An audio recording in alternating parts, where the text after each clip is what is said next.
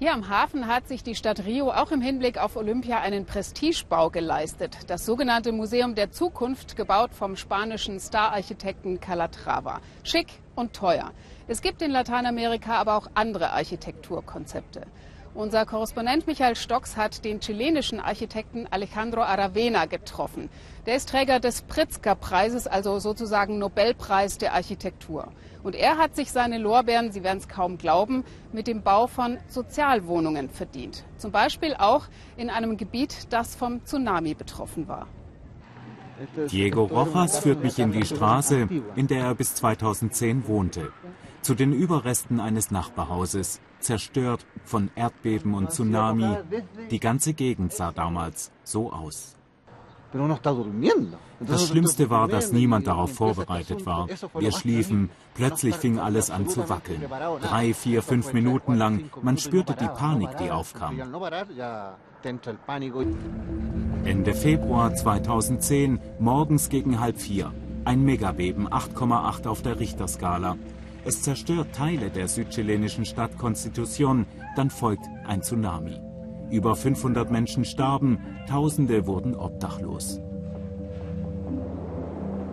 Constitución heute, vieles wurde neu aufgebaut. Ein Regierungsprogramm, Wohnhäuser für die, die alles verloren hatten. Villa Verde heißt die neue Siedlung, in der auch Diego mit seiner Frau ein neues Zuhause gefunden hat und ein neues Lebensgefühl. Mein ganzes Leben zuvor musste ich immer Miete zahlen. Für Zimmer, Apartment, dann das Haus. Und jetzt sind wir plötzlich Eigentümer. Uns wurde dieses Haus gegeben. Ich bin ewig dankbar dafür. Jawohl, sagt seine Frau, das ist ein wunderbares Geschenk, das wir selbst auch noch zu mehr machen konnten.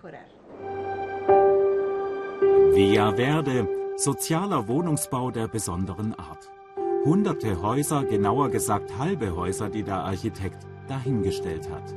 In kürzester Zeit, so der Auftrag, und mit geringsten finanziellen Mitteln. Weniger als 10.000 Dollar pro Grundstück und Neubau. Der Ansatz des Architekten, es werden nur halbe Häuser vorgefertigt, die dann der Besitzer je nach finanziellen Möglichkeiten weiter ausbauen und vergrößern kann. Alejandro Aravena baut mit seinem Team keine Luxusimmobilien für Reiche. Er konstruiert günstige, aber hochwertige Sozialwohnungen in vielen Regionen Chiles. Hier zum Beispiel sieht man die ursprüngliche Einheit. Später ist das Apartment in alle Richtungen gewachsen, denn wenn die Bewohner ihre Arbeit nicht verlieren, können sie genug ansparen, um ihre Wohnung in Mittelklasse-Standard auszubauen. Es ist nicht so, dass wir nur ein halbes Haus bauen. Wir stellen ein gutes halbes Haus hin, mit dem Potenzial, es später aufzuwerten. Das geht dank des Designs und nicht trotz des Designs. Probleme lösen, mutig sein. Der 49-Jährige widmet seine Architektur dem Gemeinwohl. Hoch über den Dächern der Hauptstadt Santiagos entwickelt er die Ideen.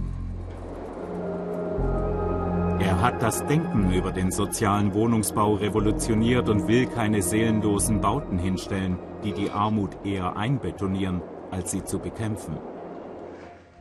Seine Devise Architektur muss in der Lage sein, die Lebensbedingungen der Menschen zu verbessern. Die Leute müssen sich wohlfühlen können. Das hat mit der Ausstrahlung des Gebäudes zu tun, mit Ästhetik, denn sie ist der Klebstoff, der diese Elemente zusammenhält. Wir wägen ab, wie wir beim sozialen Wohnungsbau und öffentlichen Projekten mit geringsten Mitteln das meiste rausholen können, was sehr viel Disziplin benötigt und viel Erfindungsreichtum. Um etwas zu erreichen, muss man kreativ sein. Aravena konstruiert auch solche spektakulären Objekte. Hier im Innovation Center der Universität in Santiago wie auch bei den siamesischen Türmen braucht es keine Klimaanlagen. Energieeffizienz und Umweltbewusstsein spielen eine große Rolle. Und andere Projekte für das Gemeinwohl wie Spielplätze. 88 Projekte in 37 Ländern hat er bereits realisiert.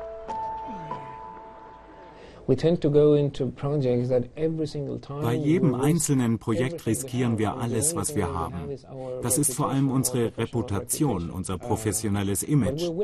Aber wir sind bereit, das zu riskieren, weil diese Projekte eine Herausforderung sind. Sie machen Sinn. Sie bringen Menschen ein nie gekanntes Selbstwertgefühl. In Konstitution präsentiert mir Diegos Frau Rosa stolz, was sie aus ihrem halben Haus gemacht haben. Die andere Hälfte haben sie ausgebaut, erklärt sie, ein Schlafzimmer, ein Bad und die Aussicht dorthin, wo sie früher lebten. 150 Meter vom Ufer entfernt. Da, wo vor sechs Jahren ihr Haus einstürzte und die Wellen des Tsunamis alles überfluteten. Auch dieses Problem hat Aravena im Blick, will den Ort vor solchen Naturgewalten schützen. Am Ufer vor der Stadt lässt er Wasserauffangbecken bauen, die die Wellen eines möglichen Tsunamis entschärfen sollen. Später soll hier ein Wald gepflanzt werden.